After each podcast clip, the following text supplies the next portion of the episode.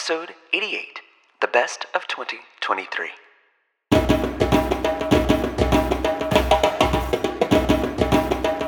Welcome to the Institute of Black Imagination. I'm your host, Dario Calmese, an artist, writer, brand consultant, and generally curious fellow. And each week we bring you a conversation from the pool of black genius to inspire, engage, and help you unleash your own imagination.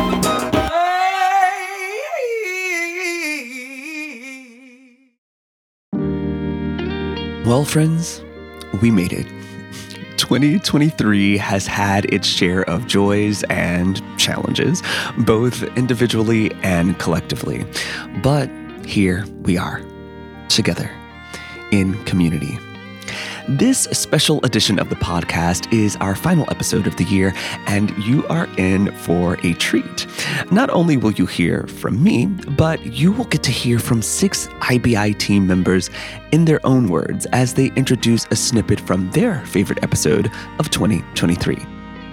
We begin with a conversation from choreographer and director Camille A. Brown, followed by former Minister of Culture of the Black Panther Party, Emory Douglas. Up next will be choreographer and producer George Faison, and then we chat with South African director and writer Milisuthando Bongela. Next, we'll hear from producer, writer, and actress Lena Waithe, followed by photographer and artist Andre D. Wagner. And then finally, we conclude with dancer, choreographer, and artistic director Robert Battle. Full episode links will be in the show notes. And what about you? Share some of your favorite episodes with us and how they spoke to you over on Twitter and Instagram at Black Imagination. And do you have any suggestions for any upcoming guests or topics? Be sure to sign up for our newsletter and click our community link. We'd love to hear from you. Now, without further ado, we'd like to dedicate today's conversation to you, the listener, and thank you for being a part of the Institute of Black Imagination.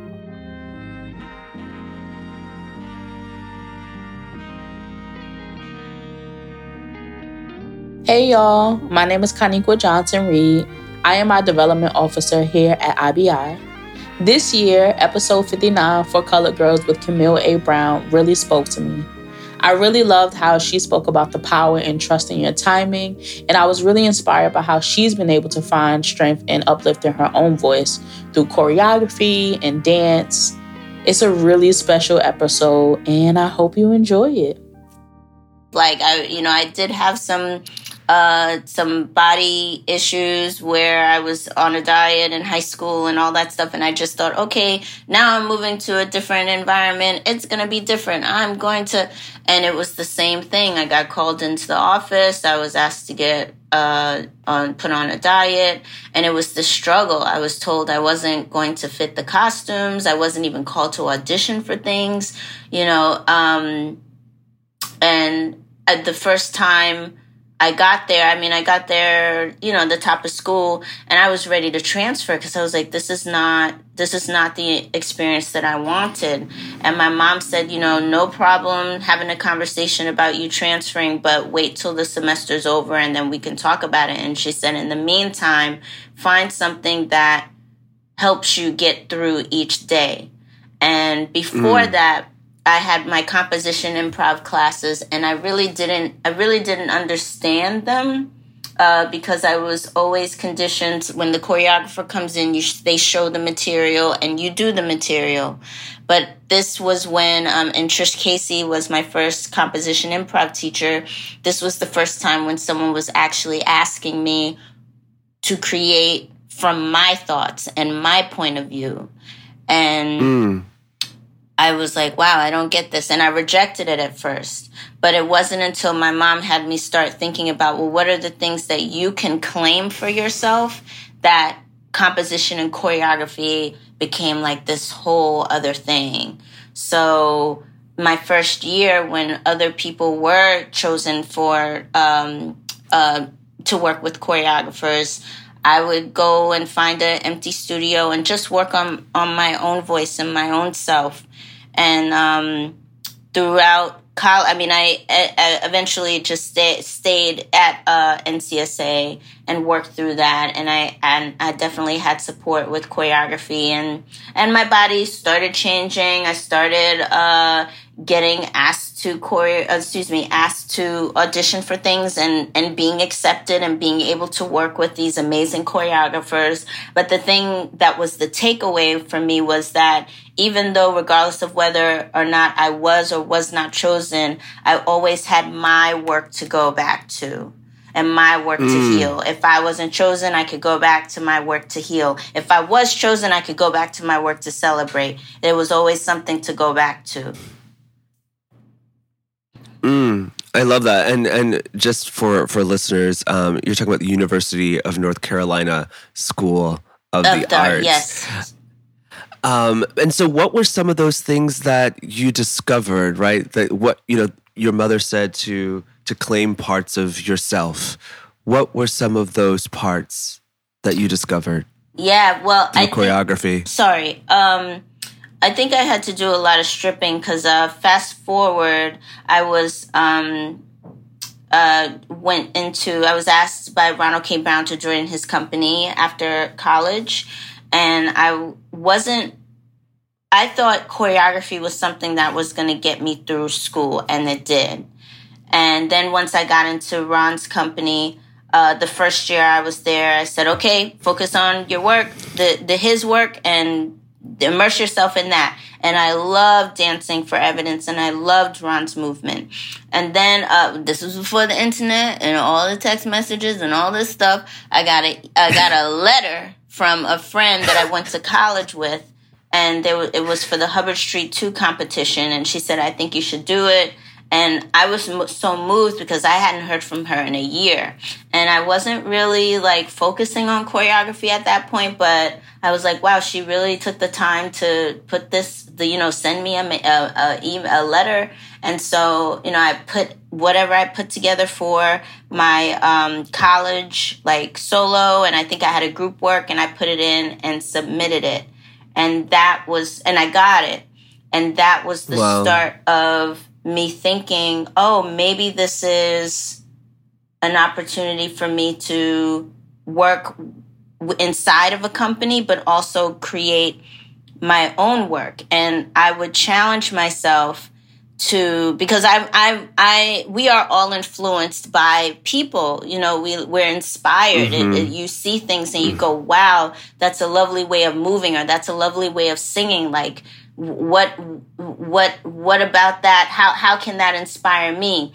But i didn't want my influences to overshadow my voice. So i would give myself an assignment and say as i started choreographing um, I, I would give i would ta- i would challenge myself to say okay camille sit down and don't get up unless you have an idea that is you if you think it's someone else and you've seen it or you've done it yourself within someone else's choreography, don't do it. And there was one rehearsal that I had with myself that I didn't get up the entire time because every time I got up, I was like, nope, that's someone else. Nope, I've seen that. Nope.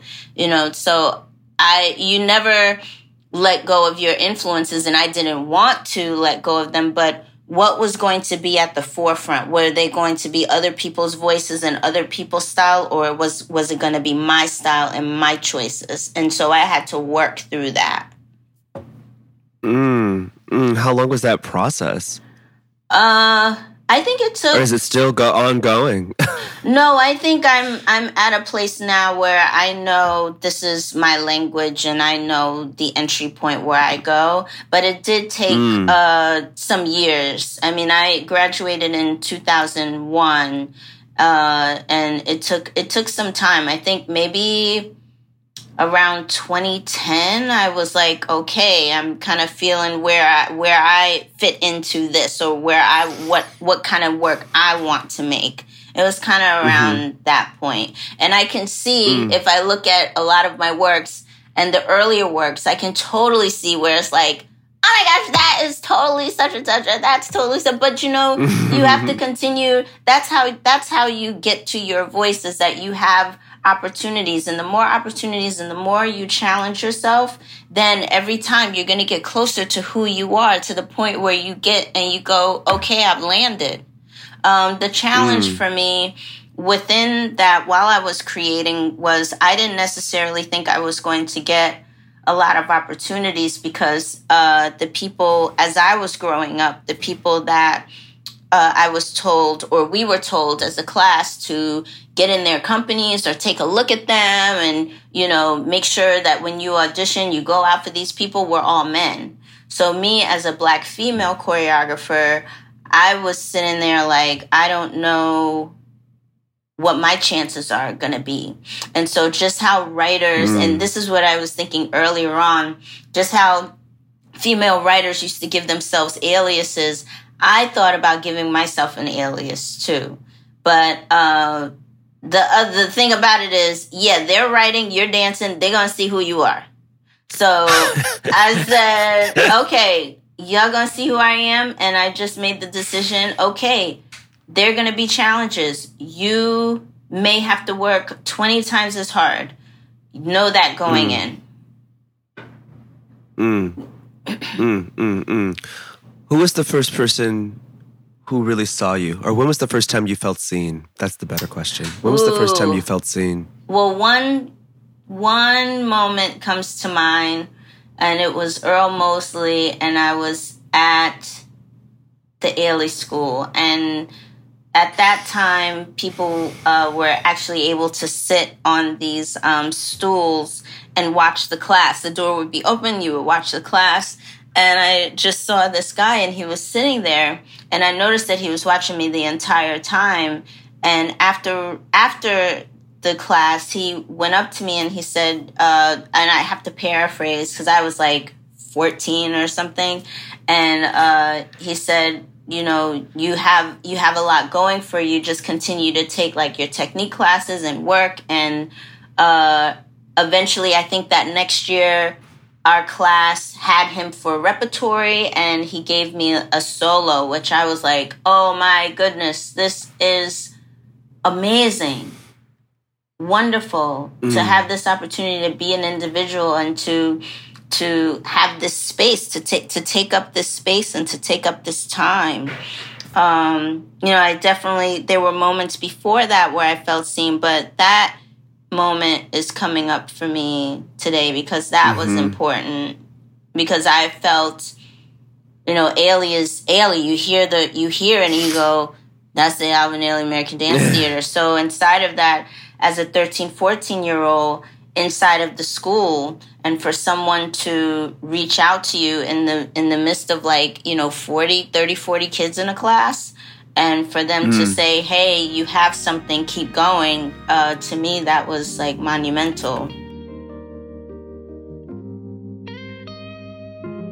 Hello hello. I'm river wildman. I'm a designer and artist and the one who is behind the graphic design and creative production here at the institute from the 2023 year, episode 86, Sketching a Revolution with Emory Douglas, is one of my favorite episodes. So, designers and visual artists listening out there, make some space to take it all in and leave some room for more, as this episode in particular is a special one. We get to hear from an OG, an elder, who has both been a part of and existed in a world that has gone through immense change. He holds immense knowledge and shares that with us through stories of historical movements, personal experiences, and creative processes. I hope you enjoy listening to Emory Douglas, an artist that continues to create an undying legacy for an undying cause. Wow, wow. So you're, you know, things do not happen in vacuums, right? And so, mm-hmm. you know, just to kind of take us back to this time, and then I want to bring us back present.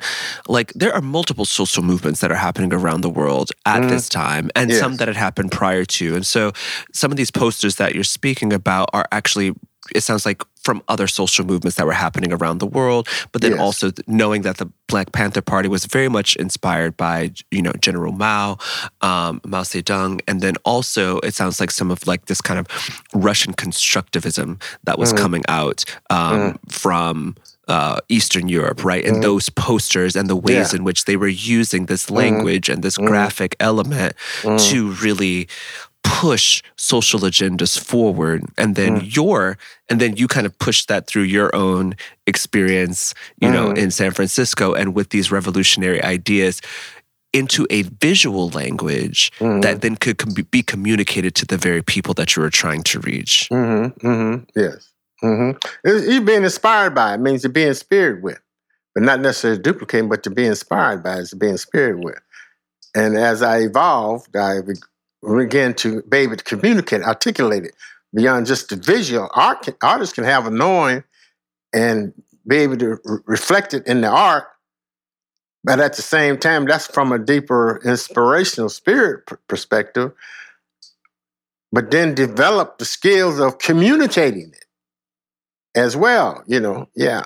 One might come with the other, or it might come to. We might have it. I might have it at the same time, or I might have a deeper knowing what I'm doing, and be able to articulate it as as at a later date.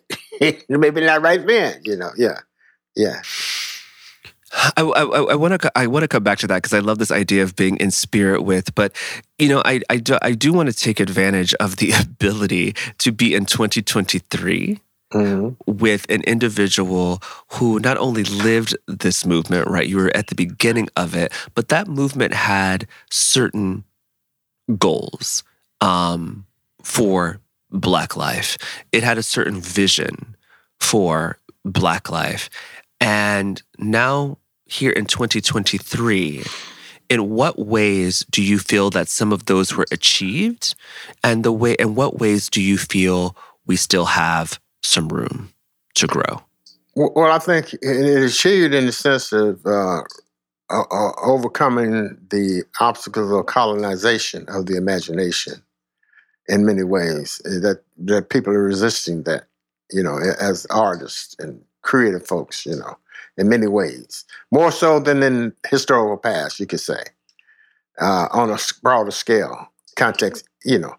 Uh, I, I, I, see it in that context. I think that um, you have more young black and people of color who are referencing the work, who are, are uh, writing and discussing those works. That when people read it, people of color and people black people read it, it's coming from where they can.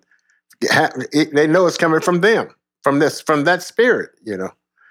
So that's a whole nother dynamics, you know, in a way, you know, because we we've had that, but it also always had came from. Uh, uh, but now you, it, what you got more young black people in these institutions and and and, and developing a context for dealing with those issues. You, you it makes it uh, a humongous impact today. It can't, you know, in many ways, yeah. And what and what and what do you feel may be some spaces that still require some improvement, some hopes that you all had that still have yet to be achieved? Well, it's it's not about being the first. It's about it's about fairness and equality. You know, you you know you cheat for, for being the first is a personal achievement. You know, being in this that's all these things are personal achievement. But you want transition, you want change, you want real change. You know, and we see uh, you see that that's that's an incremental thing that's may happening, but in the context of things still staying the same. You see, uh, so we have to have to have alternative institutions to this in some kind of way uh, to begin to sh- lead by example, explain it so people can visually see that this is something that can help the collective spirit of everyone you know, not just a uh, putting up a, uh, uh, you know, somebody having a foundation. You know, that's fine, but we need more than just foundations. You know, we need we need we need to we we got to figure how we how to, to for how to maintain foundations, how to sustain foundations. From you know, you have to have the vision and that means having access to the technology of developing the technology. And we got the skills. It ain't, ain't way we ain't got the skills. However else can they, over in Cuba, got 20, 19, 30 cars and it's still running. you know what I mean? Same thing in Africa. Although, you know, third, wherever, you know, they, they develop with, I mean, all kinds of inventions that could be relevant to coming, you know, if the vision was there to see them in the context of the of of helping solve the problem things that we have to deal with on a daily basis. It's a daily basis thing. Quality of life issues. It's very important. Very basic stuff is very important. Yeah. You mentioned something that I didn't quite, I think, consider as a goal of the Black Panther Party, which was the decolonization of one's imagination. Mm. And, and, that's the ability, that, that, yeah, that's everything. That's all of it. Yeah. You can say that's everything. Resistance. Yeah. You know? Yeah. How would you the define language you talk? Oh, oh. Yeah, no, how would how would you define black imagination? Well, uh, well, black imagination would be that it's coming from a black perspective. Which is uh, well, it, well, I mean, which is from black people, people of color. Yeah, contributing to the to, to, the narrative. Yeah, I mean, yeah, I mean, I mean, that's that's I, that's what I would say. You know, maybe somebody else could inform me and enlighten me more.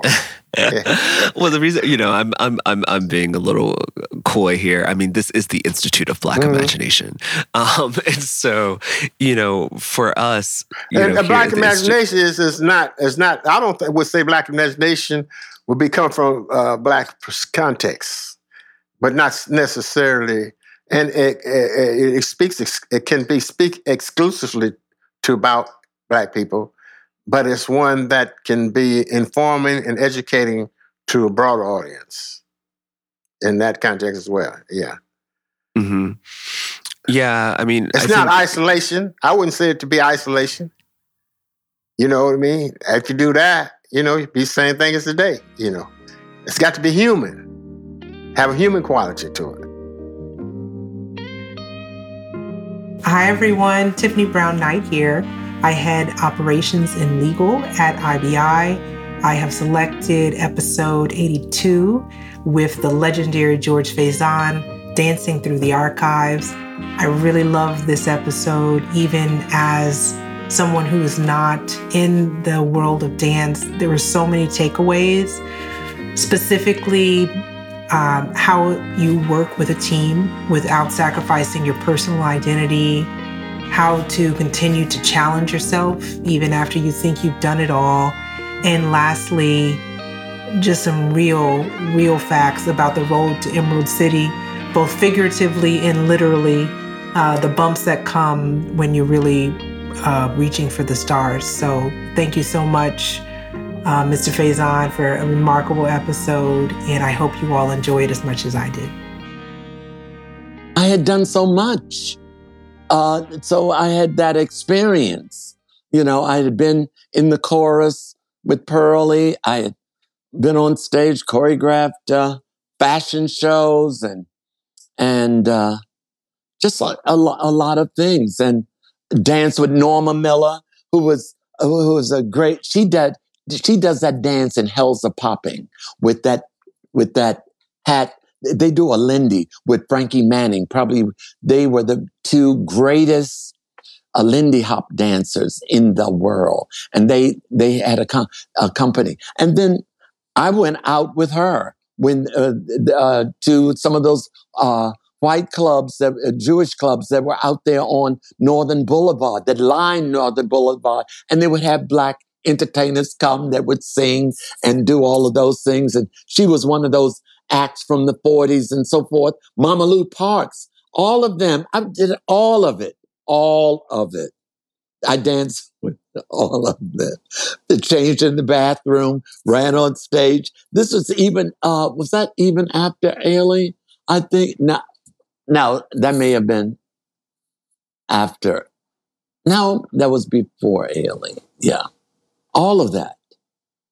You know, it's so much of our history. And those people were from the third 20s, 30s, and 40s, but they were great. They taught, they taught me so much.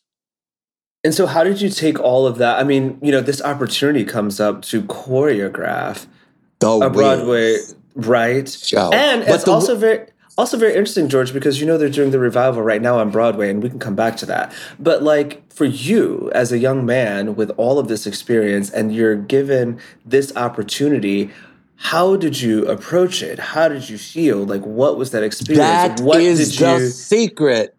That is the secret. And this is what we're here to find out. Give us the secret, George. You know, Judy Garland belongs to all of us. I don't care what they try to say.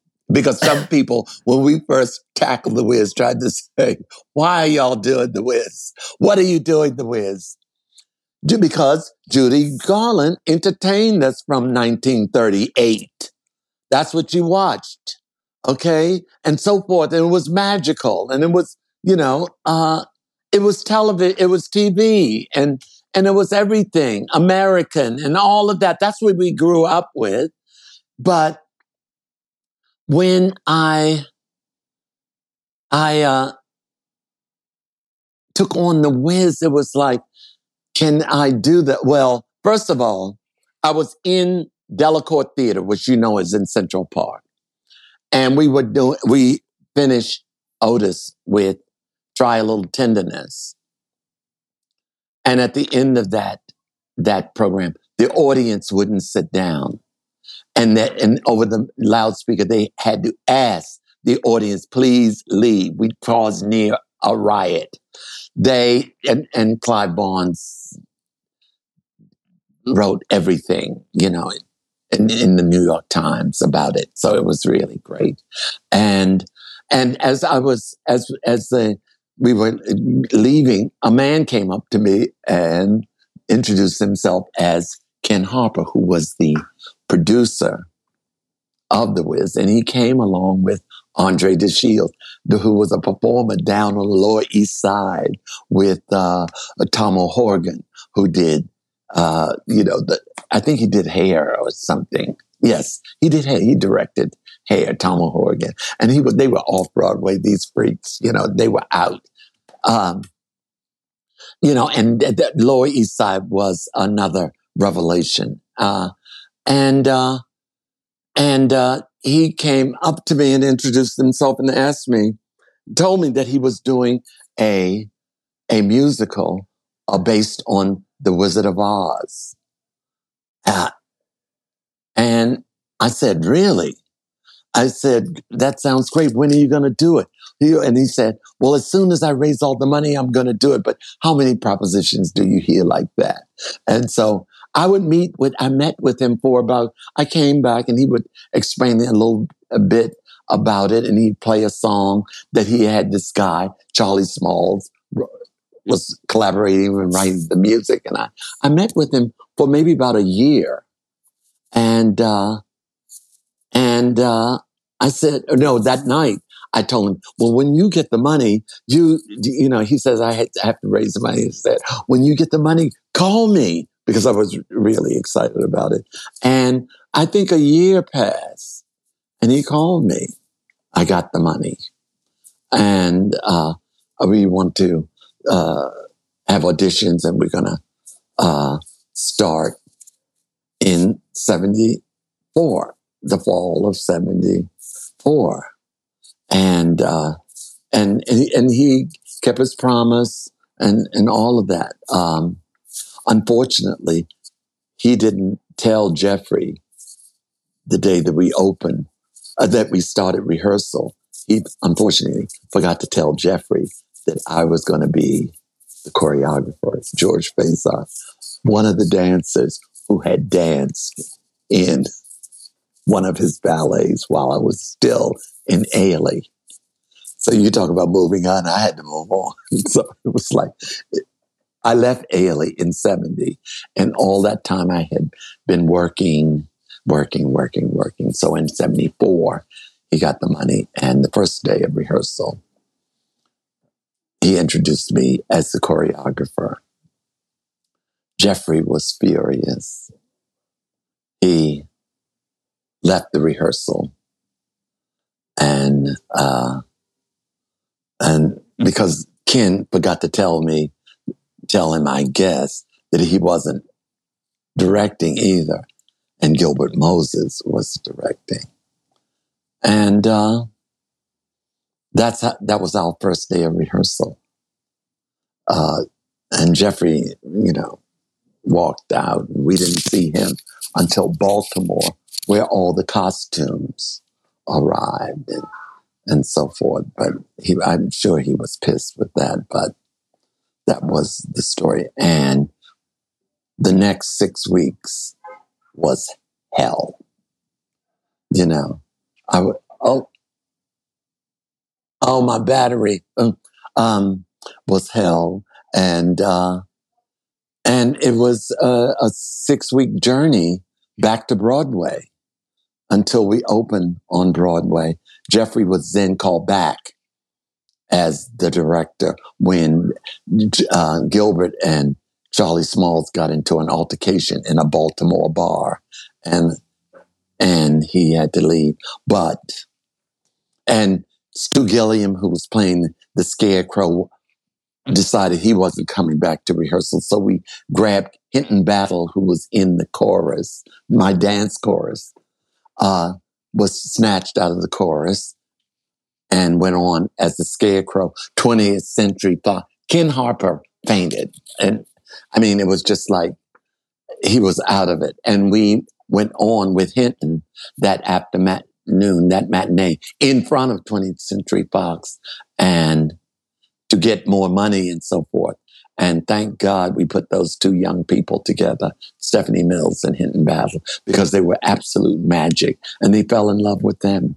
And uh, that was one leg of our trip. Detroit was another and Philadelphia was yet another until we opened on Broadway in January 5th, 1970. What is that? 75. So our 50th anniversary is coming up in 2025. So Wow. whoever's doing the Wiz and what they're reimagining it as, I wish them well. But first, you're going to have to survive the road. The road is no joke. The road to the to Emerald City is pa- paved with heartache, heartache, you know, sprained ankles, firings, uh, all everything in that potholes, everything that you can can imagine. but we made it, and we won seven Tony Awards. So you d- perseverance and all of those things that I learned, all of that way were the things that helped me. So it was 10 years after I came to New York did I win the Tony. On all of that experience through Alvin Ailey, through all of through all of all of that, through everything that I had done, made me ready for that moment. And so so forth. So that was uh unimaginable success and and freedom. And then and then you still and then even after you get those papers you know it's a it's a it's just a, another journey. After that i was i was 27 years old. So it was like um at that time so it was like the world was open to me. And then you know earth wind and fire ashford simpson and uh, all of those other people that I've done. Porgy and bess i got a tony nomination for that in 82 um, and uh, on and on. Yeah, you know, I I want to I want to go forward, but I brother, actually talk walk, I know. walk me Maybe no, no, no, because may- no, because because I have I have to hear Maybe about you can the bring me Emerald back. City, but I need to hear about the Emerald City sequence. but that's so much detail Well, I don't need. I don't. Oh, no, I don't, I I don't to- need. I don't need like pas de. Like wow, the vi- like the visioning of this. I mean, this is this is my childhood, brother. This is Yes. Oh, you're right. legendary. You're right. You're like right. r- red, You are green, right. gold. You've got to be seen. Green, like like those moves, like just you know, give me the cliff notes. I just you're here. We that was later, but I had gone to uh, Charlie Smalls because the music uh, uh, for Emerald City was more like a dirge. And I said, I needed something sparkling and something wonderful. And that, and, uh, well, they did not use that in the movie, but I'm still, I'm still collecting royalties on that. But gag. Uh, yes, gag, because we wrote that song and we will forever be embedded in the Wiz because of the music side. So even though the dances, the steps, the, all of that are not there, I will always be there. so, Provenance. yes. Thank you. Okay. So you'll see my name on the on and on Broadway even as it comes back. So that um so um uh the Emerald City we always wanted an Emerald City. We never looked like that. I had seen all the Busby Berkeley. I had done all that. I'd envy all of that. I love Fred Astaire and all of it. I had not seen us. Hey everyone, my name is Kyle. I currently work in the archives here at IBI. This year, episode 66, Inside Apartheid's Wish, spoke to me because Millie speaks to the necessity of love and intimacy as an antidote to a violent and racist world. I hope you all enjoy. I don't think apartheid gave me and gave the people who had a different experience of it in the homelands those lives. I think we gave ourselves those lives our parents gave ourselves those lives. Um, and even in those places of, in, in, in, segregated America, people give themselves the, the, quality lives that they, in those spaces. Um, it's, it's not like I don't want to walk into this dangerous zone of being like, oh, yeah, maybe apartheid was justifiable in this particular way. I think that it is more evil and more complex than we understand. Mm. I think that the understanding is actually maybe still at 40%. We're not fully there. We understand it in material terms, we understand it in masculinist, violent terms. So we understand it in practical, tangible terms. But psychologically, uh, that is the most damaging thing to cripple so many millions of people, indigenous people all over the world. Spiritually, psychologically, emotionally, in all these other ways that you can't see and touch, to, to break them, not just their arms, but the, their spirits, is far more damaging. And I feel like even in a free South Africa, where I live in a beautiful apartment and I drive a Mini Cooper and I speak this English and I'm traveling and getting on planes, what is the pain inside of me? It's not material. It's historical. It's ancestral. It's, it's, it's, it's intangible. It's the stuff that we can't see. And I think a lot of the times we are attracted to this notion of only needing things to express themselves materially to see how bad it is. We mm. know that it's bad, but I feel like it is far more complex than we understand it. The fact that this was intentionally planned, they didn't have good intentions and love when they were putting black people and lugger, them into those places. This was the most unarable land. They chose the best land for themselves. And they were like, oh, it had no minerals. It had no wealth. So it wasn't like these plans were set up intentionally because there was a care. It came out of greed. It came out of this fundamental notion that is anti-human. This idea of separating people. Fascism says we must be separated. We must create straight, hard, rock solid lines and separate from each other, separate families, separate. And that's why our pain as Africans and black people all over the world is that they separated our families. We haven't even begun to talk that much about what is the intergenerational damage of that. The fact that a lot of us have no idea what it's like to have the support of two parents and our larger, not just two parents, because this nuclear parent notion is bullshit.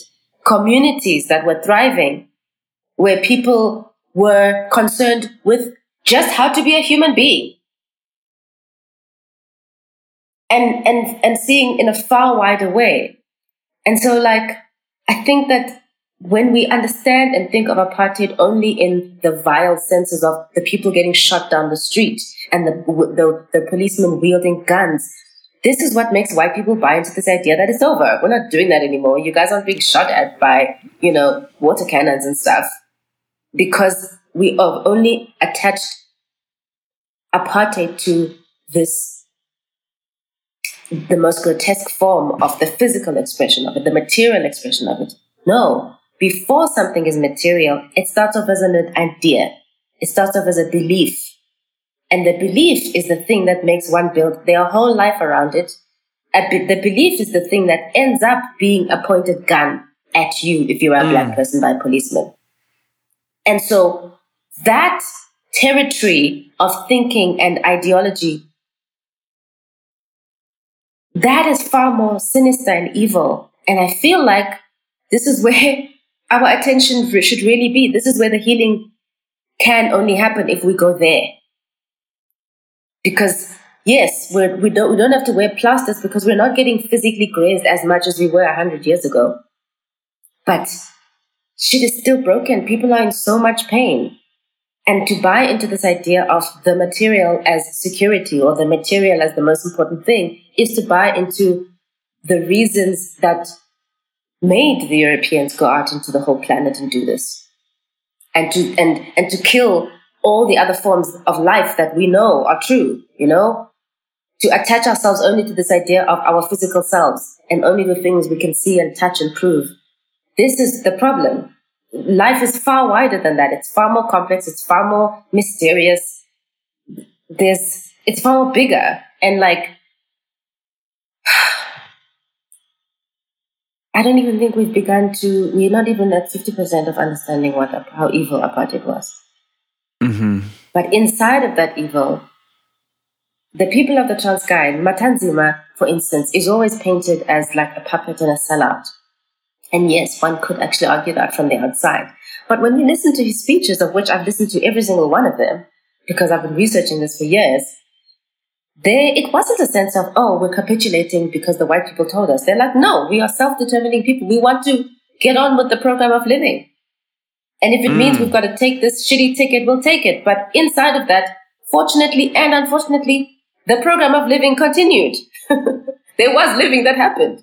As, as, as you know, and as as you are relating to the, the experience of what happens because he says in the film when we are when we are put together they don't treat us with respect but once we are separated they will see that we are men from another state and of course you know whether this sentiment was true or not or real or not to him it did create something that wasn't the, the typical experience of apartheid and I don't want to play the game of saying either or, of choosing, you know, whether it was good or bad. It's complex because history and life is complex. And so the thing about the film is that I'm trying to articulate this position of being coming from this place that I don't necessarily agree with ideologically, but that's given me so much.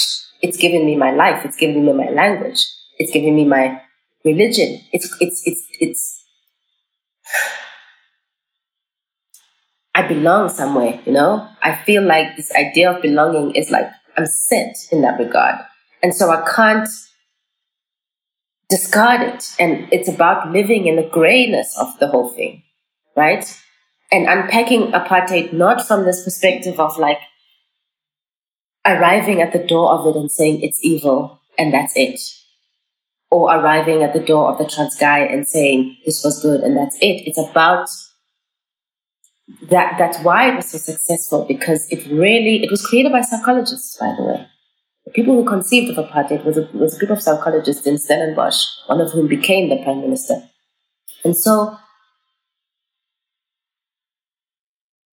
it, it uses the quality of li- qualities of life and, and, human complexity and the complexity of, of, and the abstractness of the mind and perverts that to for the, the causes of fascism and and ultimately it's it's fundamentally and diametrically opposed to Ubuntu, Isintu, to the indigenous knowledge systems here that most indigenous people understand, which is that we need each other. There is no such thing as an individual. I don't, I cannot live by myself. I don't come, I don't bring myself into the world. I don't bury myself. I don't live alone. I need other people as a human child, or I die, right? We have to, we need each other. We need, we are part of a complex system. And we fathom, as a human being, I'm, I'm, I'm fathoming myself through you right now. I can't look in the mirror and, and, and for the rest, if, if I were to sit and look at the mirror for the rest of my life, I would never know myself. I would never know myself. I would just see how I look. But I know myself by having a conversation with you. I know myself, another part of myself by having a conversation with my mom, another part by having a conversation with my dog or my therapist. And this is why I was saying at the beginning that my spirit and all of our spirits are infinite because we're not having the same conversation with these different people. One part of me comes out when I'm talking to my mom, another part when I'm talking to my uncle, another part when I'm talking to my partner. And this is the, the, the at the heart of Ubuntu. It's not a man is a man because of another man or whatever. It's it it means we fathom life and existence by interpersonal conversations. Whereas the other thing, fascism and apartheid, which is what it is, says I am an individual. And I and I and we must separate as much as we can. That's why intimacy is then the antidote to fascism. All fascisms, right? As it relates to queerness, as it relates to religion, as it relates to all the ways in which we are split. And so the, the way to undo that is to insist on intimacy. I don't know if I've gone off too much, but fascism is the antidote, is that inter, intimacy is the, is the antidote to fascism. And so that's why in our fight mm. against apartheid, we have to figure out how do we not do the work of apartheid for it? So when we say, I understand there are moments where we need to preserve ourselves and we need to separate. When we, we need to say, as black people, this is ours, this is ours, let's be alone now. But, or as women, cis women, let's be alone. Trans women, let's be alone. Because only in our own spaces can we understand how we sound and how our pain is and how our joy is. Our joy is. However, we cannot stay in that position.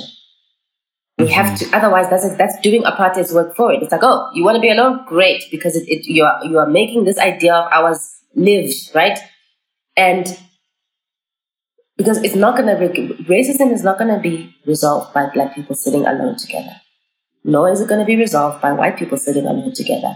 There are times when everybody has to be in their own group, but we have to figure out what is this very difficult center where we do have to meet in that center, what are we saying to each other? How are we speaking? How are we breaking down the trauma? How are we breaking down the aggressions? How are we breaking down all this other stuff? And then this other desire to be together, because it's there. And this other desire for love to exist. And we are owed so much love, Dario. We are owed so much love. Mean, I don't want to say, white people must leave me alone anymore. There was many years where I was like, leave me alone. Now I'm like, actually, at the very, very, very, very, very bottom of this feeling of leave me alone is a cry that says, Why have you not loved me back? You're supposed to love me back because I've loved you. My mother has loved you. I've, I've loved you. We've loved you for 500 years. Why do you not love me back? Mm. And, and that why doesn't come from a place of, I need it because, no, it's a, it's a human right to be loved a child enters into the world and the first thing they expect is love because they deserve it. And so it's been, if it's been systemically taken away from us, our stance to say leave us alone and we just want to do our own thing. I understand it. That's a, that's a response of like, you've hurt me too much and I don't want to be around you. But it doesn't take away the need for that love because we're humans. That's why we get shocked when people treat us badly and follow us in the restaurants or in the in the pharmacy. That's why we get shocked because that thing is a thing that's saying you're supposed uh, you're supposed to love me. Actually, why aren't you loving me? But because that language or that thing is like it seems like it's a soft, soft language. It's not soft, it's the most profound. I'm very interested in it. I'm not good at it yet, but I'm very much drawn to this idea that I, I'm I'm done now being like, leave me alone. Um now I'm like, oh, because we are also shamed when we want to go closer to them, right? We're always shamed when you want to go closer to the other that has harmed you. But that thing that lives inside you that does want to go closer, it's not something I don't I don't want to be ashamed of it anymore. It's a natural thing because I'm here to love animals, plants, people, life.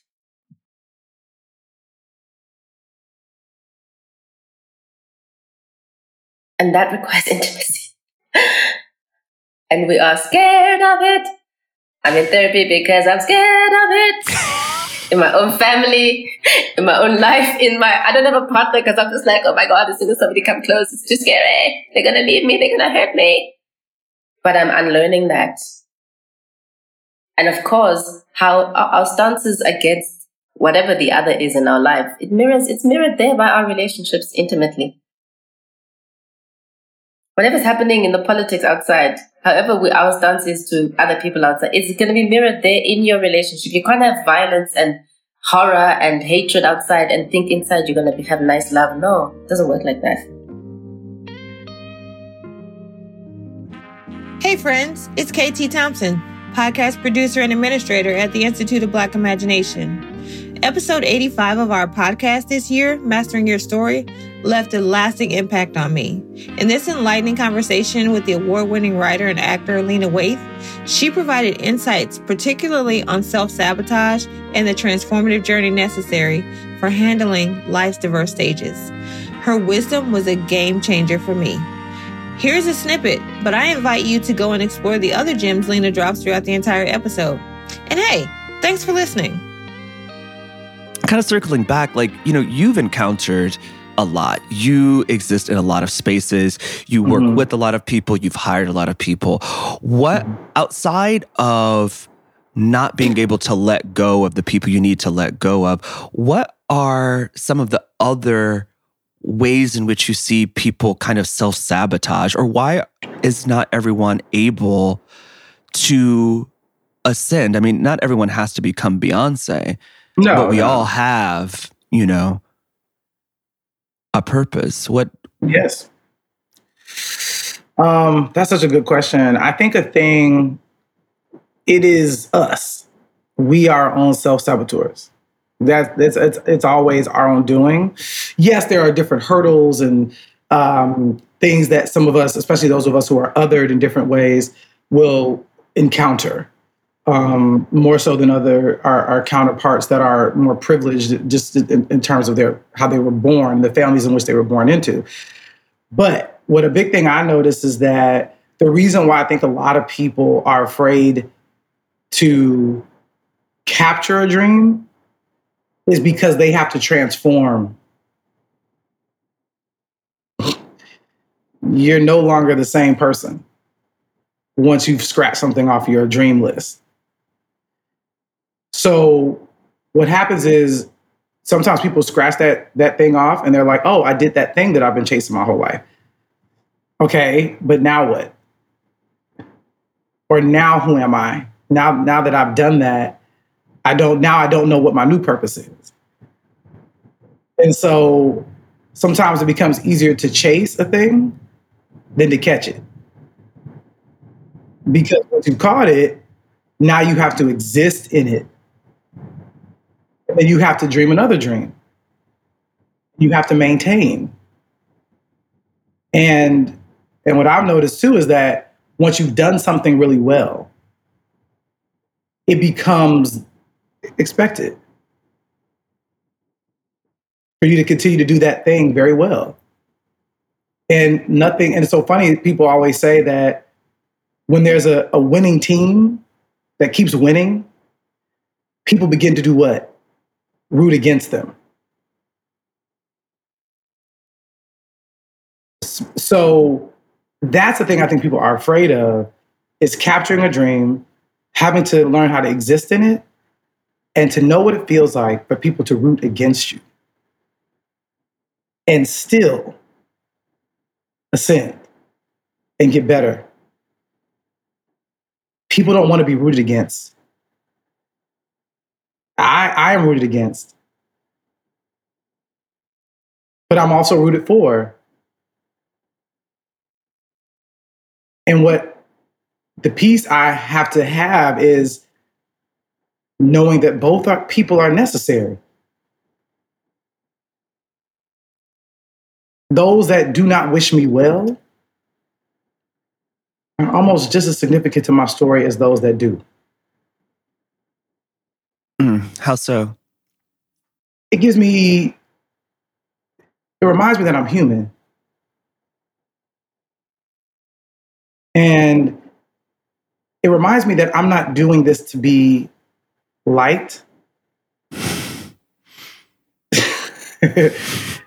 and I'm not, I don't need the naysayers to change their minds. That is not a need or a want or a desire. For me, it's about listening when God whispers. That's my job. That's really what our instincts are. So I have to to not be worried about much else. I can't. In order to exist in your purpose, you also have to really you got to silence the noise. You got to really zone in to what you're here to do. So you don't have a lot of time or bandwidth or energy to make people think, you know, highly of you or to, to, to make them accept you. you know, I don't have the energy to do that. The work that I put out is a reflection of who I am. It is a, these are time capsules of me learning and me growing and me evolving. And when I'm gone, that work will live. The work lives even when I'm dead. When I'm gone, what they gonna do? They're gonna run a Netflix and put on the Thanksgiving episode. Maybe some will go watch Ready Player One. Maybe some will go watch Queen and Slim. Maybe some will go binge The Chi. That's what they will have to remember me by. So I want to make sure that those memories are accurate. Mm. So I'm gonna, I, you know, I, I, got so many questions, but I just want to s- s- double tap r- here. You know, mm-hmm. for yourself, right? I mean, coming from Chicago, mm-hmm. um, you know, going to Columbia College yeah. in Chicago, yeah. um, you know, sounds like you really knew early on what you wanted to be doing. Mm-hmm. I mean, it's an incredible, it's just phenomenal really to see that but in in that process from Columbia you know to now like was there a pivotal moment or what were those pivotal moments that forced you to realize that you had to transform mm. I think it was in college. You know, I took a, a course in television writing, sitcom writing. and I was taught by Michael Mike Fry, who he was famous at Columbia College because he had written on the Fresh Prince of Bel Air. You know, he was an intern at the Cosby Show, so we were like, he's done it. Like he's been out there in L.A. and he came back to teach us the ways. And so I got in his class. He only had 12 slots. So I had to make sure all my payments was up to date so I could register early. And so my mom and everyone, they was, I was like, y'all, I got to get in this man's class. And he's still in my life to this day, my professor. Amazing. Um, so I'm really grateful. But so we, we, at the end of the class, had to write a spec script. You know, that was the, over the course of the class, you write a spec script. a spec script, for those that don't know, is, is like you, you write for an existing television show. Um, you write an episode as if you're in the room, you know? And so it's a way for people to see if you can mimic the voice of a show. Because that's really what you're doing as a television writer. You're trying to get staff on the show, and you're trying to mimic the voice of whoever show it is. And so I picked girlfriends to, to spec because that was, you know, and so he was like, okay. And so um, I wish I could remember my A and B stories. I mean, he he might be able to remember it, but I threw everything I had into it, and I worked really hard. I still remember a lot of the things he told me in that class. I think a big lesson I got from him was that you know, and also I learned this too in watching Friends and just studying, listening to commentaries of TV shows. In every scene, both characters have to have opposing points of view. Period. No two, and the thing I sometimes see in movies and stuff, you see characters in scenes that agree. That is not a scene. a scene is when two people are on opposite sides. One person has to st- want to stay in the room, one person has to want to leave the room. You know what I mean? And so I remember those those things and just remembering that. And so at the end of the class, he said, "Look, when he was passing out, giving our papers back with our grades on it, our scripts, he said, I do not give A's, folks. So don't be upset if you didn't get an A on your script. That's just not what I do. Very few people get A's. It's not that kind of party in here. So before I pass these out, just just prepare your hearts, okay, for that. And so, black guy, by the way, black man with locks and everything. So I was like, all right, all right, fair, you know. But I was like, all right, I'll, you know. So I get my my script back, and it has an A on it. He gave me an A. And I walked up to him afterward because I was saying goodbye. It was the last class. And I was like, thank you. And he and he winked at me and he said, get out of here, go. Um, and he was telling me to go do the semester in LA, you know, which is something that Columbia College does for certain students where you can come spend your a semester of college in Los Angeles on a lot. And so I did. It was a big, a big thing. I, I, I applied for the semester in LA. I got in, and that was another transformative moment. It was like him giving me that handshake, that wink, that grade. It was saying something to me of like, oh, this person that knows a lot thinks I have something, and that's a very important part, I think, of anyone's journey when you're in, trying to figure out if you're on the right path. Sometimes you need somebody to say, "Yeah, you are. You're on it." And I've been grateful to do that for some people in my own life now to say, like, yeah, you got a voice, you have something, keep going, keep pushing. Um, so I know what that feels like. And so I was very grateful for that. Hey everyone, Vicky Garcia here. I've been the digital, social, and community manager with the IBI for three years. And I gotta say, I've always look forward to our podcast seasons because they bring insightful and enriching conversations that can reach you no matter where you may be in life.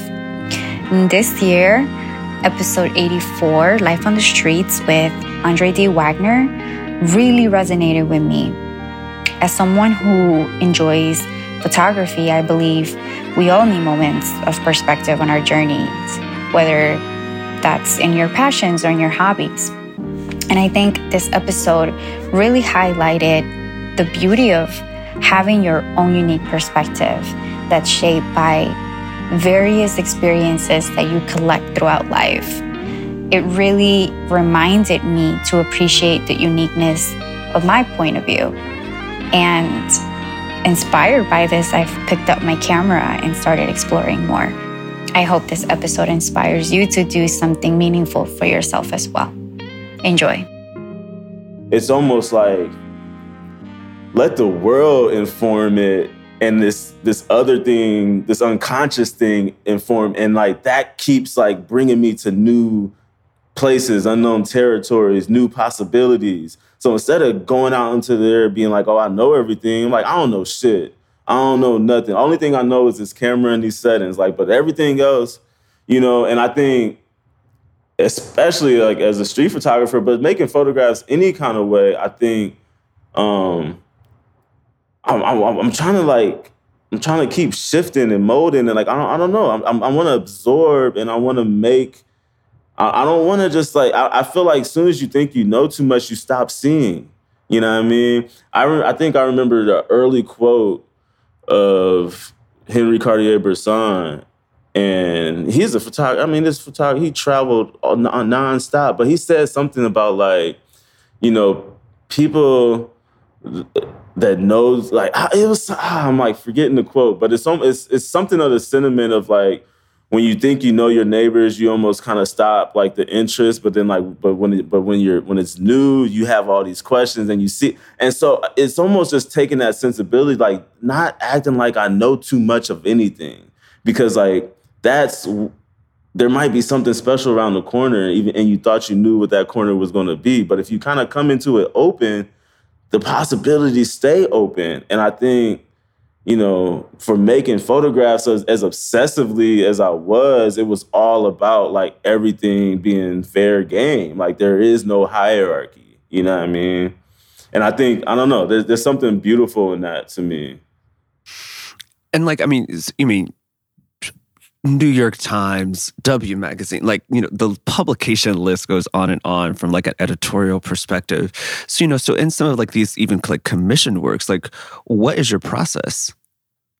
I mean, I think I've learned to just bring myself, like, to be as authentic, Andre Wagner as I can be. You know, I think um, that's when I feel most alive. That's when I feel like I can truly connect with people that's when I feel like I make real connections. You know, I think early on, man, I really struggle with kind of showing up as my authentic self because it's like, and you don't even see it because you're just, you're in such a survival mode, you know? It's like when you gotta pay bills and get supplies and do whatever, sometimes you can be so deep in that that you don't even it's almost like a person that has like an alcohol problem like everybody smells it on you. You're the only person that don't realize it. You know what i mean? I think if you're in like a deep survival mode you don't even realize you're not making it's like are you gonna hire me right now or not? Because if not i don't got time for this shit. You know what i mean? Instead of being like well, what are you into? What kind of stories you guys like to tell? Well yeah it's a whole different way of communicating of, of being. And the latter you know is a more productive is a is a is a more genuine way of operating in the world. Like let's let alone career publication it's just like how do you want to be in the world? How do you want to be with our fellow humans? You know what i mean? But like bro, I was just such in survival mode early on that it was really hard for me to show up as myself. And I think that made it even harder for me without even seeing it, you know? And I don't know, I don't know what happened that made me kind of like shake out of that a little bit. But like that's one of the things when when I talk to young photographers, uh, you know, as hard as it can be, because survival mode is real it's real. When your lights is getting cut off, when you ain't got money for rent, when you got an IOU over here and you don't want to walk down this block because Muslim they might see you, like that's a real life experience. You know, so it's it's sensitive, but like I think if you can just like break it up a little bit, you know what I mean, and not be so bogged down in it. But it's hard in a city like New York because the whole the city's just you bogged down with energy. So then you also gonna be bogged down with whatever you personally dealing with, you know. But something kind of shifted, and um, I feel like when it comes to the commission work or and working with like editors and stuff like that, once I was able to kind of like break out of the like the survival mode, everything just got better. I was able to show up for the work better. The the, the connections with people got better. People started calling you back because just like you know what I mean. It's just like that was a big one for me, man. Like the survival mode was not serving me at all.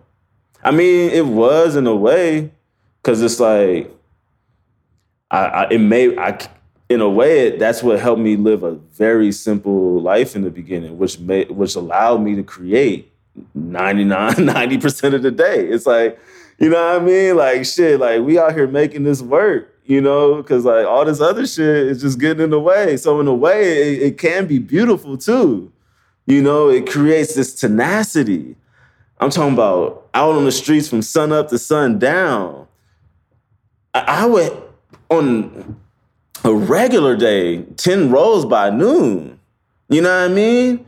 Like we out here working. Like everything has a possibility. You see possibilities in the, the way somebody look over to the side or the way somebody grabs her hand or the way somebody strap like every it just like everything just becomes so like mm, you know and in a city where everything is off it's just like so I don't know. It's like a double edged sword, and how it kind of happened. You know what I mean? Because then on the flip side, once you're not in survival mode, and this now you got everybody calling this and that. Next thing you know, you're not on the streets as much. You can't be. so it's like pick your poison.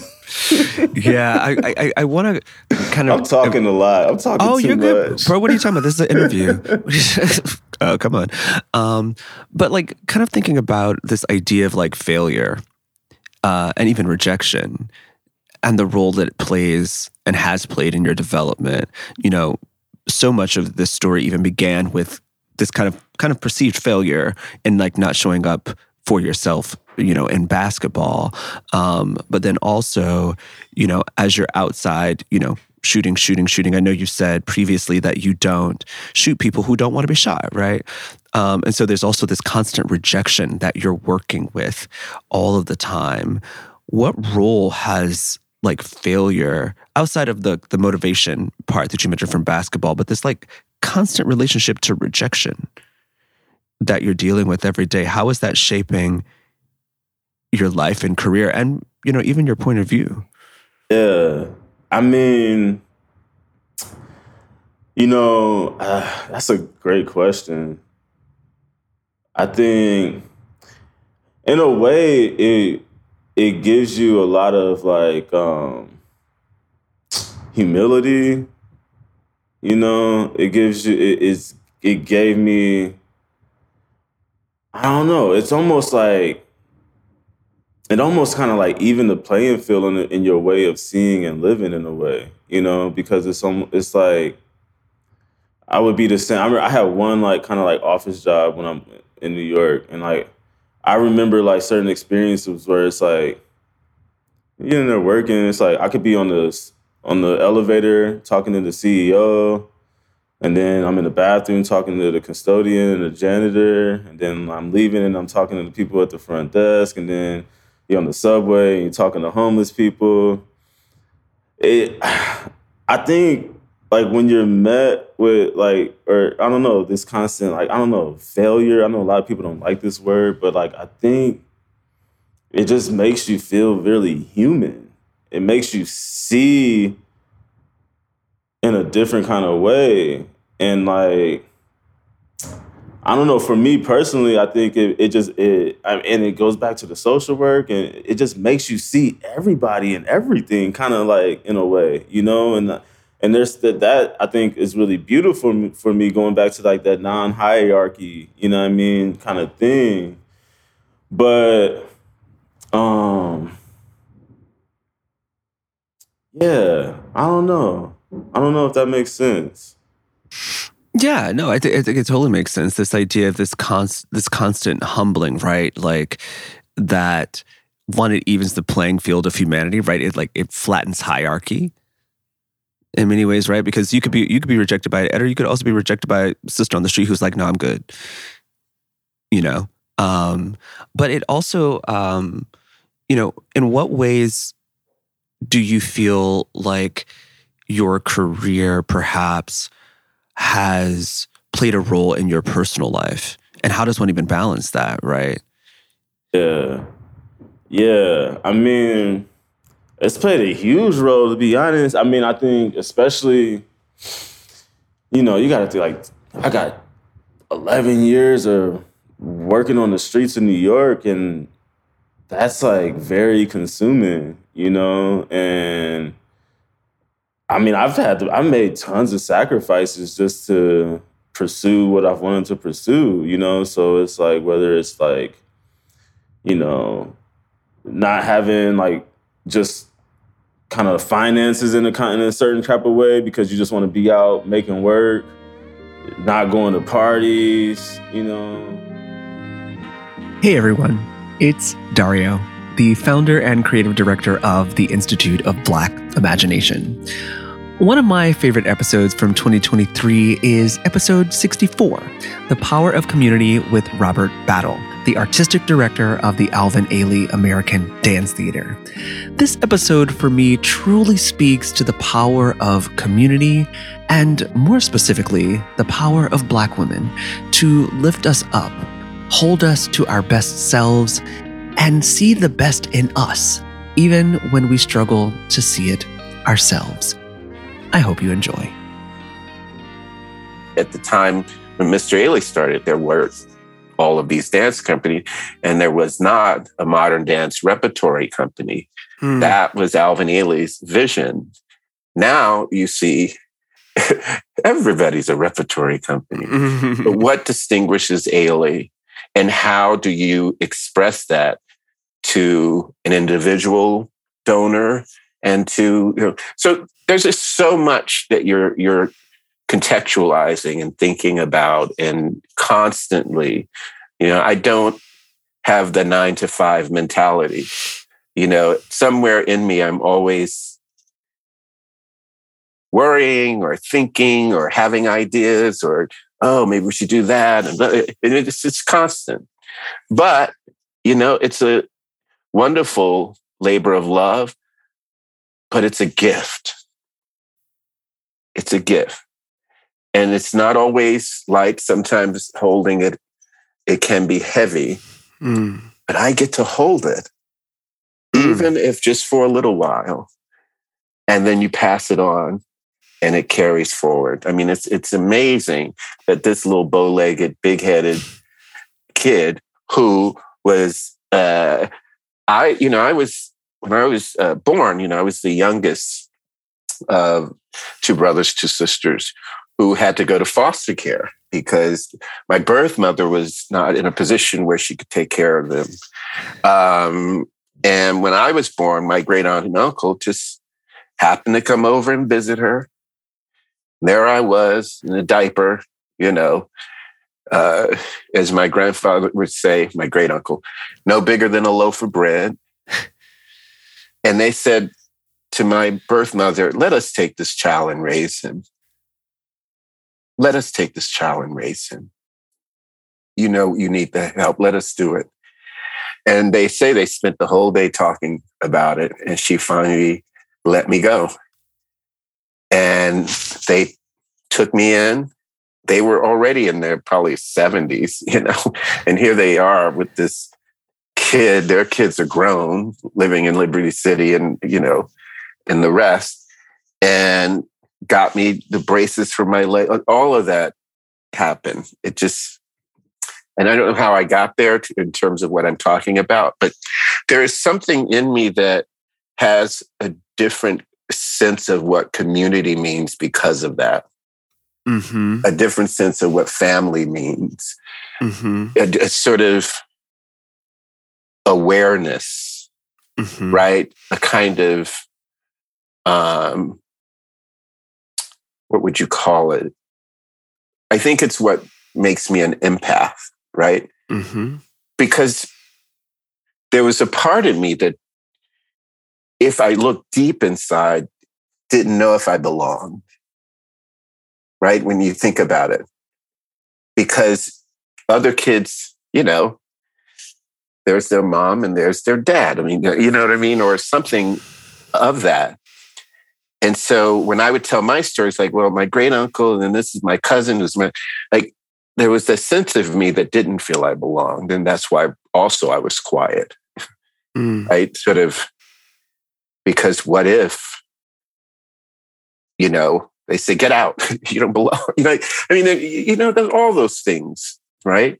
So I think that sense of finding people, being able to be empathic and know this teacher has something to tell me that I don't know.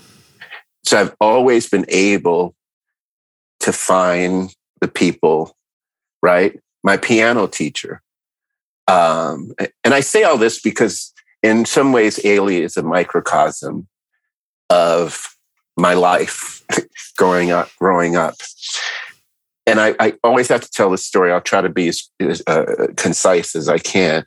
So I had a piano teacher, Miss Mun, uh, not Miss Muniz, Miss Heard, Miss Juanita Heard, black woman, you know, uh, you know, sort of big, boisterous type person. She wore these scarves, you know, elegant, you know.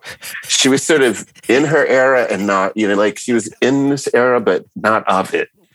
She smoked these little tiny cigarettes, you know, and she'd come over to teach me my piano lessons with a cigarette in hand, you know, and I was like seven or eight, you know, E, E. No, no, no. E. Mm. yes. Whole, it was a whole character. I was so shy.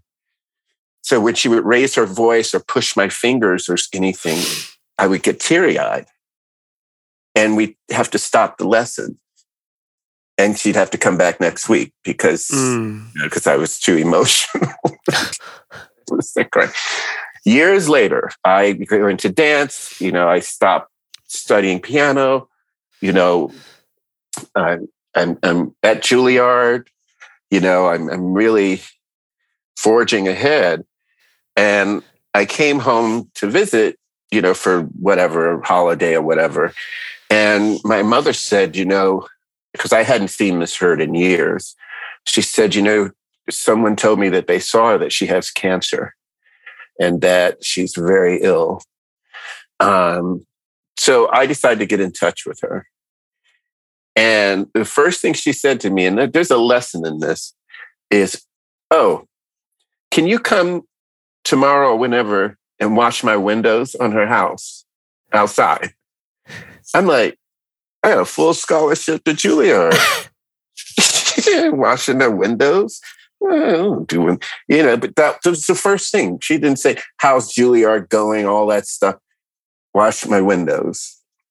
Uh, and further insult, I won't be there, but there'll be a bucket outside and a rag. And so I go. I've never washed windows outside. I mean, you know, I was kind of a little, you know. So I'm doing whatever I can do. Finally, a husband pulls up. She gets out of the back of the car.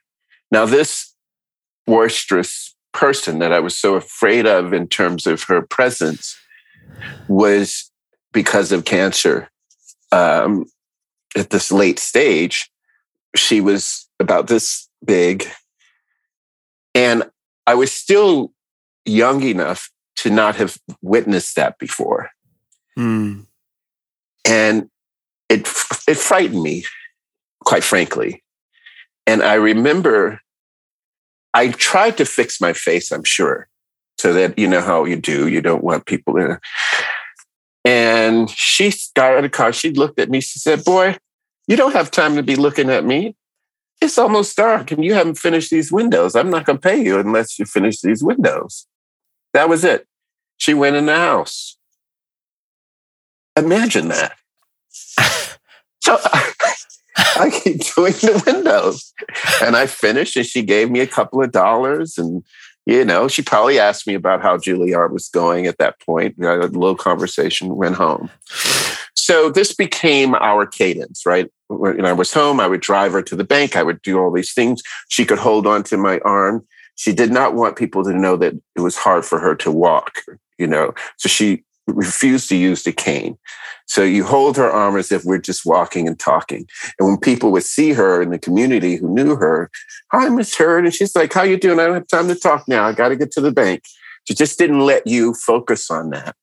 You know, one time I came to pick her up and again, falling, right? She opened the front door and somehow she flung around and went flying to the ground, still holding the door it it was like a giant falling to me. I help her up. She's like, all right, go ahead, open the car door. We have to go. We're, we're late. We got to get over to this. Said nothing about it. Okay. Then she calls me up one day. She says, I want to go to JC Penney's or wherever to be shopping. She has, and at this point, she has to lean on things and stop and, and catch her breath. And she's really, and she has me try on all these suits. And every suit I tried on, she said, Oh, that's a handsome suit. Let's get it. Let's get it. it's about five suits. I take her home, you know, boom. I thank her. I go home, I show my mother. She called Miss Heard. She's like, Miss Heard, that was so generous, but why did you buy him five suits? She said, someday that boy is going to be meeting kings and queens and presidents, and he's going to need a suit.